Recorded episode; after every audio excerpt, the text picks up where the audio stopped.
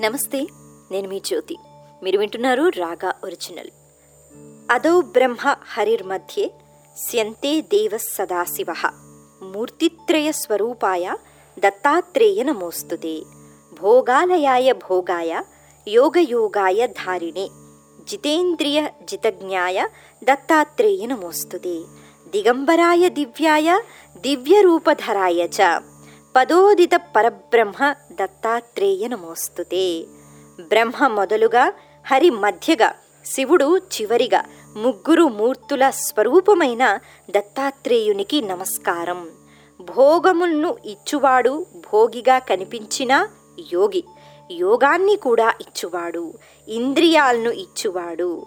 ఇలా జ్ఞాని అయిన దత్తాత్రేయునికి నమస్కారం. దిగంబరుడు దివ్యరూపుడు పరబ్రహ్మ అయిన దత్తాత్రేయునికి నమస్కారం అంటూ ఈ శ్లోకం ద్వారా మనం మన భక్తిని చాటి చెప్తున్నాం.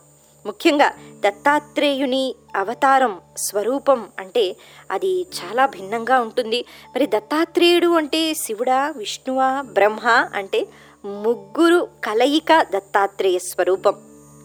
ఈరోజు దత్త జయంతి. అంటే మార్గశిరమాసంలో వచ్చే పౌర్ణమికి ఒక ప్రాముఖ్యత ఉంది దత్త జయంతి అని అంటూ ఉంటారు. అంటే దత్తాత్రేయుని అవతార స్వీకరణ అన్నది మార్గశిర మాసంలో పౌర్ణమి రోజు జరిగింది. అందుకని ఈ పౌర్ణమికి ఈ ప్రాముఖ్యత.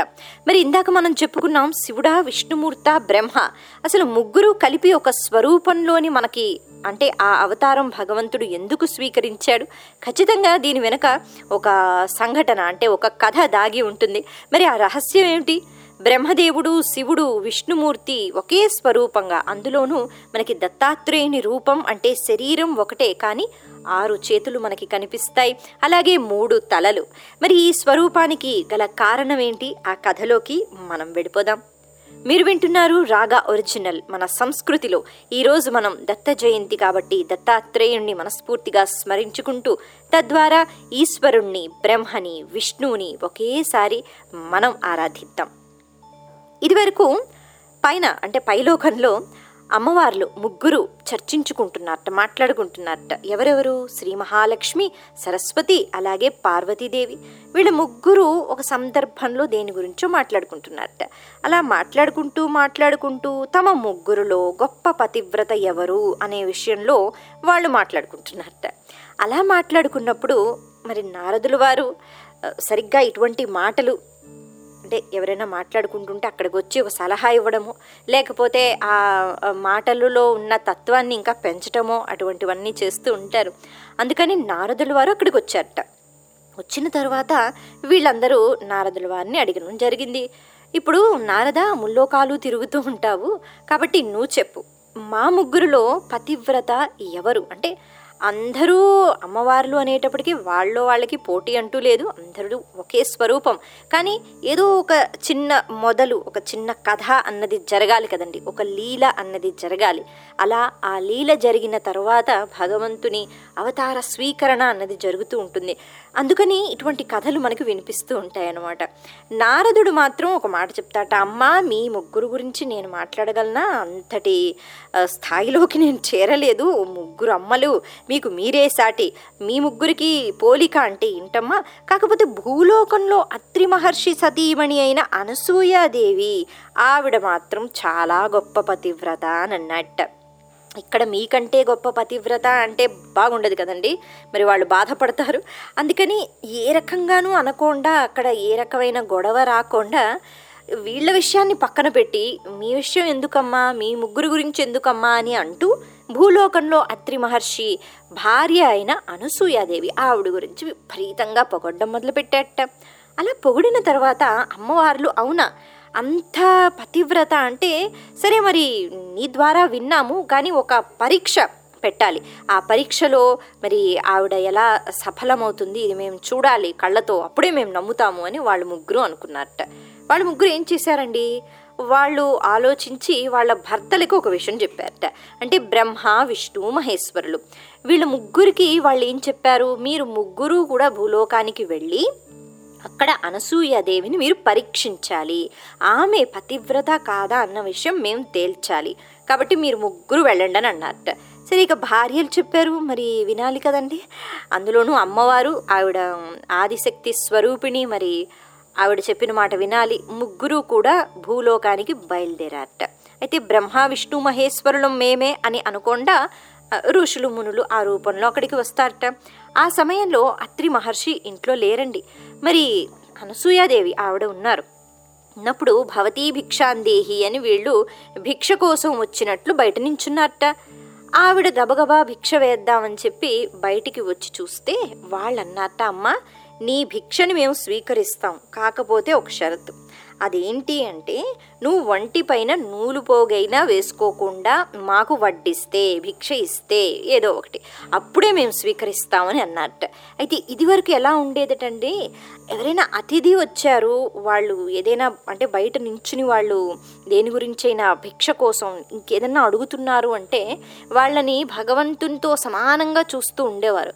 వాళ్ళు తృప్తిగా భోజనం పెట్టి పంపించటమో భిక్ష వేయడమో అన్నది అది ఒక పద్ధతి ఒక ధర్మం అనమాట అలా భిక్ష వేయలేదు అంటే ధర్మం తప్పాము అని అందరూ అనుకుంటూ ఉండేవారు. నీకు ఇష్టం ఉంటే పుచ్చుకో ఇటువంటి షరతులు ఏమిటి అని అప్పుడు అనేవారు కాదు.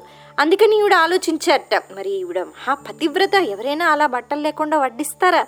మరి వాళ్ళని పంపించకూడదు ఎందుకంటే వాళ్ళు ఋషులు వాళ్ళు అక్కడికి వచ్చారు. భిక్ష కోసం అలా వాళ్ళని తిట్టి పంపించకూడదు. ఏం చెయ్యాలి? తప్పకుండా నేను మీకు అలాగే వడ్డిస్తాను. మీరు లోపలికైతే రండి అని వాళ్ళని ఆహ్వానించిందట. చాలా తెలివిగా ఆవిడేం చేసింది? మహాపతివ్రత. ఆవిడకి ఎన్నో శక్తులు ఉన్నాయండి. అయితే ఈ శక్తులన్నీ అత్రి మహర్షి వల్ల వచ్చాయి అన్నది కాదు స్వయంగా ఆవిడ సంపాదించుకున్నారు భగవంతుని యొక్క అనుగ్రహం. ఎందుకంటే మహాపతివ్రత ఆవిడ. ఆవిడ ఏం చేసిందట? చేతిలో ఎన్ని నీళ్ళు తీసుకుంది. నీళ్ళు తీసుకుని కొన్ని మంత్రాలు జపించి వాళ్ళ మీద వేసేసింది. వాళ్ళు వెంటనే చిన్న పిల్లలుగా మారిపోయారు. ఎంత చిన్న పిల్లలు అంటే నెలల పిల్లలను మనం చెప్పుకోవచ్చు. అలా ముగ్గురు మారిపోయారట. అంతటి బ్రహ్మ విష్ణు మహేశ్వరులు పరదేవతా స్వరూపాలు అయినా కూడా వాళ్ళందరూ కూడా ఈవిడ ఎందుకు అంటే ఇక్కడ భక్తి గొప్పదై మనం ఇదివరకు కూడా చెప్పుకున్నాం. భక్తి గొప్పదా? భగవంతుడే వస్తే ఎవరు గొప్ప అనేటప్పటికి భక్తే గెలుస్తుంది. అలా ఆవిడ భక్తితో నీళ్ళు వేసిన వెంటనే చల్లిన వెంటనే చిన్న పిల్లలుగా వాళ్ళు మారిపోతారు. అలా మారిపోయినప్పుడు అప్పుడు ఆవిడ ఒంటి మీద బట్టలు లేకుండా వాళ్ళకి వడ్డించడం అంటే వాళ్ళు అంత చిన్న పిల్లలు ఏం తింటారండి? తినలేరు కదా? వాళ్ళకి చక్కగా పాలు ఇవ్వడం ఇవన్నీ చేసిందట. అలా ఆ ముగ్గురు పిల్లలు పసిపిల్లలను చూస్తే ఎవరికి చక్కగా అనిపించదు? ఎవరికి ముద్దు అనిపించదు ఇక ఆవిడ ఏం చేసింది? మళ్ళీ మార్చలేదట. అలా ఆ ముగ్గురిని ఆవిడ దగ్గరే ఉంచుకుంటూ ప్రతిరోజు చక్కగా పాలు ఇస్తూ వాళ్ళని పెంచుతూ అలా వాళ్ళతో ఆడుకుంటూ సమయం గడిపేదట. ఈలోపు అమ్మవార్లు పైనుంచి అవును వీళ్ళని మనం పంపించాం పరీక్షించమని వాళ్ళు మరి ఎక్కడికి వెళ్ళిపోయారు? ఎక్కడ ఉండిపోయారు? ఇంతసేపా అని వాళ్ళు అనుకున్నట్ట దివ్య దృష్టితో వాళ్ళు చూడడం జరిగింది. చూస్తే వాళ్ళ భర్తలు చిన్న పిల్లలుగా మారిపోయారు. మరి వాళ్ళు ఎప్పుడు మళ్ళీ మారుతారు? అయితే ఆవిడకి ఎంత శక్తి ఉంది? ఆవిడ మార్చిన ఆ స్వరూపాల్ని మళ్ళీ ఆవిడే మంత్రాలు చెప్పి స్వరూపం అసలైన స్వరూపంలోకి ఆవిడ తీసుకురావాలి. వీళ్ళు పైనుంచి చేసేది ఏమి ఉండదు అందుకని వీళ్ళు ఏం చేశారు? మళ్ళీ కిందకి వెళ్ళారట భూలోకానికి. వెళ్ళి అప్పుడు అనుకున్నట్టండి అనవసరంగా ఈ పరీక్షలు అవి పెట్టాము మన భర్తలు మన ఇంటికి రాకుండా ఇలా చిన్న పిల్లల్లా మారిపోయారని. మొత్తానికి వాళ్ళు భూలోకానికి వెళ్ళి జరిగిందంతా చెప్పి అమ్మా నీ దగ్గర ఉన్నది ఎవరో కాదు బ్రహ్మ విష్ణు మహేశ్వరులు మా భర్తలు. మరి వాళ్ళని వాళ్ళు ఏ రూపంలో అయితే వచ్చారో వాళ్ళని ఆ రూపాల్లో నువ్వు మార్చేసావంటే మళ్ళీ మేము తీసుకుని వెళ్ళిపోతాం అని వాళ్ళు చెప్పడం జరిగిందట. ఇక్కడ అనసూయదేవి ఆవిడ ఆశ్చర్యపోయిందట. అంటే బ్రహ్మ విష్ణు మహేశ్వరులు వచ్చారా నా ఇంటికి? అయితే పక్కనే కొంచెం బాధ. ఎందుకంటే ఆ చిన్న పిల్లల్ని కొద్ది రోజులైనా ఆవిడ చూసుకుంది. కానీ ఆ మమకారం ఎందుకంటే పాలిచ్చి పెంచింది. ఆ మమకారం అన్నది ఆవిడ బాధపడుతూ అప్పుడు ఆ ముగ్గురు దేవతల్ని కూడా అడగడం జరిగిందట. స్వామి మరి ఏ కారణంగానో మీరు వచ్చి పరీక్షించారు? మీ పరీక్షలో నేను నెగ్గానో లేదో నాకు తెలియదు. కానీ ఇప్పుడు మీరు ఎలా అయితే నాకు పిల్లల్లాగా ఈ కొద్ది రోజులైనా మీరు నా దగ్గర ఉన్నారు అలా శాశ్వతంగా మీ ముగ్గురి స్వరూపం నా దగ్గర ఉండిపోవాలంటే మీరు నాకు పిల్లలుగా మీరు జన్మించాలి అని ఆవిడ అడిగితే కాదనలేక బ్రహ్మ విష్ణు మహేశ్వరులు ముగ్గురు కూడా ఒకే ఒక రూపంతో ఆవిడికి బిడ్డగా పుట్టడానికి వాళ్ళు ఒప్పుకుంటారండి. అలా ఒప్పుకున్న తర్వాత ఆవిడ మళ్ళీ మంత్రాలు చదివి నీళ్ళు చల్లి వాళ్ళని అసలు స్వరూపాల్లోకి తీసుకొచ్చిన తర్వాత వాళ్ళందరూ కలిపి మళ్ళీ పైలోకానికి వెళ్ళిపోయారు. ఇలా భగవంతుని అనుగ్రహంతో కేవలం ఒకళ్ళు అని కాకుండా బ్రహ్మ విష్ణు మహేశ్వరుల స్వరూపాలతో ముగ్గురు స్వరూపాలతో దత్తాత్రేయుడు. దత్తాత్రేయ స్వామి జననం అన్నది జరిగింది. ఆ జననం మార్గశిర మాసంలో పౌర్ణమి రోజు జరిగింది. కాబట్టి ఈ తిథికి దత్త జయంతి అని అంటారు. అలా దత్తాత్రేయుడు జన్మించి అమోఘమైన తేజస్సు. ఎందుకు? ఎందుకంటే త్రిమూర్తుల తేజస్సు అందులో ఉంది. అలా ఈ స్వరూపం అన్నది మూడు తలలతో మనకు కనిపిస్తుంది. అలాగే ఆరు చేతులతో. దత్తాత్రేయుడు మహాజ్ఞాని అండి మహాజ్ఞాని. ఆయన ఎంతోమంది ఋషులకు మునులకు జ్ఞానాన్ని అందించేట ఎటువంటి జ్ఞానం ఏ గ్రంథాల్లో కూడా కనిపించని జ్ఞానం ఆత్మజ్ఞానం అని అంటారు కదా అటువంటి ఆత్మజ్ఞానాన్ని ఆయన పంచిపెట్టడం జరిగిందట. అలా ఒకనొక సమయంలో తల్లికి కూడా ఆయన ఉపదేశం చేశారు అంటే ఈ ఆత్మజ్ఞానం గురించి మనం ఏదైతే మాట్లాడుకుంటున్నాం మరి ఆవిడ మహాపతివ్రత ఆవిడకి ఎన్నో శక్తులు ఉన్నాయి. ఆవిడికి ఎటువంటి జ్ఞానం కావాల్సి వచ్చింది అనే సందేహం మనకి రావచ్చు.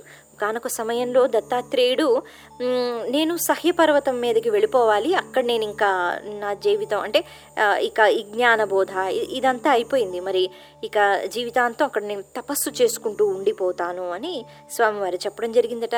కన్న తల్లి కదండి ఆవిడ విడిచిపెట్టి ఉండలేదు. లేక లేక కలిగిన కొడుకు. అది కూడా భగవంతుడి అనుగ్రహం వల్ల. అందుకే ఆవిడ ఒప్పుకోలేదట. లేదు నువ్వు అలా వెళ్ళిపోయి తపస్సు చేయడానికి నేను ఒప్పుకోను అని చెప్పిందట. ఎంత ప్రాధేయపడినా ఎంత చెప్పినా ఆవిడ అస్సలు ఒప్పుకోలేదట. ఆఖరికి ఆవిడ ఏమనిందట? సరే నువ్వు అంటే నా కడుపులోంచి జన్మించావు. అంటే నీకు ఈ శరీరాన్ని ఈ రూపాన్ని ఇచ్చింది నేను. కాబట్టి ఆ శరీరాన్ని అంటే ఈ చర్మం ఏదైతే ఉందో ఇది అలా నాకు తిరిగిచ్చేసే ఇచ్చేసిన తర్వాత ఆ లోపల ఉన్నది నువ్వు కాదు కదా అలాంటప్పుడు నువ్వు వెళ్ళిపో. ఎక్కడికి వెళ్ళిపోయినా పర్వాలేదు. అంటే ఈవిడ ఇలా ఎందుకు మాట్లాడింది? చర్మాన్ని ఈ శరీరమే నాది. అంటే నేనే నీకు ఈ శరీరాన్ని ఇచ్చాను కాబట్టి ఆ చర్మం ఆ శరీరం నాకు ఇచ్చేయి అనేటప్పటికి ఎవరైనా చర్మాన్ని వేరేగా పెట్టి మనం వేరేగా పక్కన నించుందామంటే అది అవుతుందా అండి? బట్టలు మనం ఉప్పేసి పక్కన పెట్టేసినట్టుగా మన శరీరాన్ని అలా మనం పక్కన పెట్టేలేం కదా. అది చర్మం అది వేరు అది మళ్ళీ మేము తొడుక్కుంటాం అనడానికి. ఇది సాధ్యం కాదు. సాధ్యం కాదు కాబట్టి ఈ రకంగా చెయ్యగలిగితే ఆ చర్మాన్ని నాకు నువ్వు ఇవ్వగలిగితే నువ్వు వెళ్ళిపో. అందట ఆవిడ ఇటువంటి షరతు పెట్టినప్పుడు ఆవిడేమనుకుంది ఇలా జరగదు కాబట్టి నా కొడుకు ఎక్కడికి వెళ్ళడు అని అనుకుందట. కానీ దత్తాత్రేయుడు అక్కడ ఆయనకున్న ఆత్మజ్ఞానం ఎవ్వరికీ లేదు. ఆయన ఏంటంటే నిజమేనమ్మా ఈ ఈ శరీరం అన్నది ఈ చర్మం అన్నది నువ్వు ఇచ్చిందే కాబట్టి ఇదిగో తీసుకో అన్నట్ట. ఆయన పూర్తిగా ఆయన చర్మాన్ని అలాగా ఆ శరీరం అది ఆకారం ఏదైతే ఉందో అది పక్కన పెట్టేశాట ఇక ఆ తరువాత పక్కనుంది మాంసపు ముద్ద. ఆయన అన్నట్ట మాంసపు ముద్దైనా కూడా ఇందులో నా ఆత్మ ఉంది. నేను వెళ్ళి తపస్సు చేసుకుంటున్నాను అంటే అక్కడ భగవంతుడికి రెండు చేతులున్నాయా రెండు చెవులున్నాయా అన్నది ఆయన చోటు మనస్ఫూర్తిగా భక్తి భావనతో తపస్సు చేసుకోవడం. అది ఆత్మకి సంబంధించింది. ఆత్మానందాన్ని నేను పొందుతాను. నాకు ఈ శరీరమే అక్కర్లేదు. నాకు ఈ చర్మమే అక్కర్లేదు. ఎలాగున్నా తపస్సు చేసుకుంటాను. ఆ భయంకరమైన ఆ స్వరూపాన్ని చూసి ఆవిడ భయపడిపోయిందట. అంతే కదండి మాంసపు ముద్ద ఓ పక్కనుంది ఆ చర్మం అంతా పక్కకు వచ్చేసింది ఎన్- ఎలా ఉంటుంది? ఆశ్చర్యంగా భయంకరంగా ఆవిడ భయపడిపోయి వద్దు నాయనా అని చెప్పి అనవసరంగా నేను ఈ రకంగా చెప్పాను. మళ్ళీ నువ్వు నీ చర్మాన్ని నువ్వు స్వీకరించు నాకు వద్దు. నీ ఇష్టం ఎక్కడికి కావాలంటే అక్కడికి వెళ్ళు తపస్సు చేసుకో అని ఆవిడ చెప్పడం జరిగిందట. ఆ తర్వాత మళ్ళీ ఆ చర్మాన్ని స్వీకరించి అది ధరించి ఇవన్నీ మామూలుగా ఎవరికైనా అంటే ఎంత సిద్ధులు యోగులు అయినా ఇటువంటి చమత్కారాలు ఎవరు చేయలేరు ఆయన దత్తాత్రేయుడు. ఆయన త్రిమూర్తి స్వరూపుడు. కాబట్టి ఆ చమత్కారాన్ని చేసి తల్లికి ఆత్మజ్ఞానాన్ని అంటే ఒక జ్ఞానాన్ని అందించేట. ఆ తరువాత ఆయన సహ్యపర్వతం మీదకి వెళ్ళిపోయి తపస్సు చేసుకోవడం మొదలుపెట్టాట. ఇలా దత్తాత్రేయుని స్వరూపం అంటే ఎందరో ఋషులకు మునులకు ఎంతో జ్ఞానాన్ని పంచిపెట్టిన స్వరూపం. భగవంతుడు ఏ అవతారం ఎప్పుడు స్వీకరించాలి? ఆ అవతారం ద్వారా ఏం చేయాలి ఇక్కడ రాక్షస సంహారం అన్నది మనకి కనిపించదు కదా అని మనం అనుకుంటాం. కానీ ఒక్కొక్క సందర్భం ఎలా ఉంటుంది అంటే భగవంతుడు ఏ రూపాన్ని ధరించినా ఎంత జ్ఞానాన్ని అందించినా అవసరాన్ని బట్టి ఆయన స్వరూపం అన్నది మారుస్తూ ఉంటాడు. ఒకానొక సమయంలో ఇంద్రుడు ఒక రాక్షసుడితో విపరీతంగా బాధపడిపోతూ ఉంటే ఇంద్రుడు వేడుకుంటాడట దత్తాత్రేయుడిని అప్పుడు దత్తాత్రేయుడు ఆయన ఏ ఆయుధాలు వాడకుండా ఆయన రాక్షస సంహారం చేస్తారట. ఇలా ఈ అవతారంలో మనకి జ్ఞానాన్ని అందించటము రాక్షస సంహారం చేయడంతో పాటు ఇంకొకటి కూడా మనకు కనిపిస్తుంది. అదే బ్రహ్మదేవుడు. బ్రహ్మదేవుడి దగ్గర నుంచి ఒకసారి వేదాలన్నీ కూడా వెళ్ళిపోతే ఆ వేదాలన్నిటినీ మళ్ళీ తీసుకుని అప్పచెప్తాట దత్తాత్రేయుడు. ఇలా ఈ అవతారంలో మనకి ఎన్నో లీలలు అద్భుతమైన లీలలు మనకి కనిపిస్తూ ఉంటాయండి. ఇలా దత్తాత్రేయుని స్వరూపాన్ని ఆరాధించినప్పుడు సాక్షాత్తు పరమేశ్వరుడు శ్రీ మహావిష్ణువు అలాగే బ్రహ్మదేవుడు వీళ్ళ ముగ్గురిని కూడా మనం ఆశ్రయిస్తున్నట్టు మనం పూజిస్తున్నట్టు. అటువంటి గొప్ప స్వరూపం యొక్క జననం మార్గశిర మాసంలో ఈ పున్నమి రోజు జరిగింది కాబట్టి దత్త జయంతి మనస్ఫూర్తిగా మనం దత్తాత్రేయుని స్మరించుకోవడం జరిగింది. అయితే ఈ పౌర్ణమికి ఇంకొక పేరు కూడా ఉంది కోరల పౌర్ణమి అని అంటారు. కోరల పున్నమి అని అంటారు. ఇందుకే ఈ కోరలేంటి? అంటే ఏం చెయ్యాలి? అంటే మన అందరం లేచిన దగ్గర నుంచి మనం పడుకునేంత వరకు జీవితంలో కొన్ని కొన్ని తప్పులు ఒక్కొక్కసారి చేసేస్తుంటాం తెలియకుండానే. ఆ తర్వాత ఆలోచిస్తాం అయ్యో ఈరోజు ఇలా చేశాం కదా సరేలే భగవంతుడి దగ్గరికి వెళ్ళి తప్పు ఒప్పుకుంటాం. చాలా సందర్భాల్లో కొన్ని సందర్భాల్లో కొంతమంది ఉంటారు ఎన్ని తప్పులు చేసినా వాళ్ళకి తప్పని అనిపించదు కాబట్టి ఒప్పుకోరు. అయితే ఇలా ప్రాయశ్చిత్తం చేసుకుని అయ్యో దేవుడా తప్పైపోయింది మళ్ళీ ఇంకెప్పుడు చెయ్యను అన్న వెంటనే ఆ పాపాలన్నీ కూడా పోయే అవకాశం భగవంతుడు మనకి ఇస్తూ ఉంటాడు. ఇక్కడ ఈ పాప భీతి. అంటే ఈ పాప భయం ఎందుకు ఉంటుంది అంటే పైన ఒకటి ఉంది యముడు అన్నవాడు ఉన్నాడు. ఆయన చూస్తూ ఉంటాడు. యమలోకానికి వెళితే అక్కడ నరక బాధలు తప్పవు అనే భయం మన పెద్దలు మనకి చెప్తూ ఉంటారు. ఈ భయం ఎక్కువగా ఉంటుంది. అందుకని ఇప్పుడు ఇప్పుడు బాధ అనుభవించినా లేకపోయినా మనం పైకి వెళ్ళాలి కదా అప్పుడు బాధలు అనుభవిస్తామేమో అని అదొక బెంగ. అయితే ఈ పౌర్ణమికి కోరల పౌర్ణమి అనే పేరండి. ఇక్కడ మనం యమధర్మరాజుని మనం ప్రత్యేకించి ఈరోజు ఆరాధిస్తే గాయన అంటే ఆయనకి ఎంతో ప్రీతికరమైన రోజు ఈ పౌర్ణమి అని చెప్తారు. అలా ఈ రోజు ఎవరైతే మనస్ఫూర్తిగా ఆరాధిస్తారో వాళ్ళని తొందరగా అనుగ్రహిస్తారట యమధర్మరాజు. యమధర్మరాజు యొక్క అనుగ్రహం ఉంది అంటే తెలుసో తెలియకో తప్పులు చేస్తాము కాబట్టి ఆ నరక బాధలు అన్నవి అంతగా ఉండవు అని చెప్తూ ఉంటారు మన పెద్దలు. కాబట్టి ఈ కోరల పున్నమి చాలామంది యమధర్మరాజుకి విశేషమైన పూజలు చేస్తూ ఉంటారు. అలాగే కాలభైరవుని కూడా ఆరాధిస్తూ ఉంటారు. కాలభైరవుడు ఆయన వాహనం మనకు తెలుసు శునకము అంటే కుక్క. చాలా ప్రాంతాలలో కుడుములు తయారు చేస్తారండి. ఆ కుడుముల్ని వాళ్ళు కొరికి అంటే కొంచెం తిని ఆ తర్వాత కుక్కలకి అవి వేసేస్తారనమాట తినటానికి. అయితే ఈ పద్ధతి కాస్త విచిత్రంగా అనిపించిన నేటికి కూడా కొన్ని ప్రాంతాల్లో ఈ పద్ధతి అన్నది చేస్తూ ఉంటారు. కూరల పున్నమి రోజు కుక్కలను అంటే కుక్కలు ఎక్కడున్నాయో వాటికి ఆ ప్రసాదం ఇవ్వడం అనమాట అది కూడా వాళ్ళు కొంచెం తినేసి కొరికి ఇవ్వటం అన్నది ఇది జరుగుతుంది. అన్ని ప్రాంతాల్లోనూ అని నేను చెప్పను కొన్ని ప్రాంతాల్లో. అయితే ఇలా చేయడం వల్ల కాలభైరవుని యొక్క అనుగ్రహం కూడా సంపాదించవచ్చు అని చెప్తారు. అలాగే దంత సమస్యలు ఏమైనా ఉంటే అవి కూడా పూర్తిగా నాశనం అయిపోతాయి అని చెప్తూ ఉంటారు. ఇది ఒక నమ్మకం. అదండి విషయం. మొత్తానికి ఈ పున్నమి గురించి అంటే దత్త జయంతి అలాగే కోరల పున్నమి. వీటి గురించి మనం ఈరోజు చెప్పుకున్నాం. మీరు వింటున్నారు రాగా ఒరిజినల్.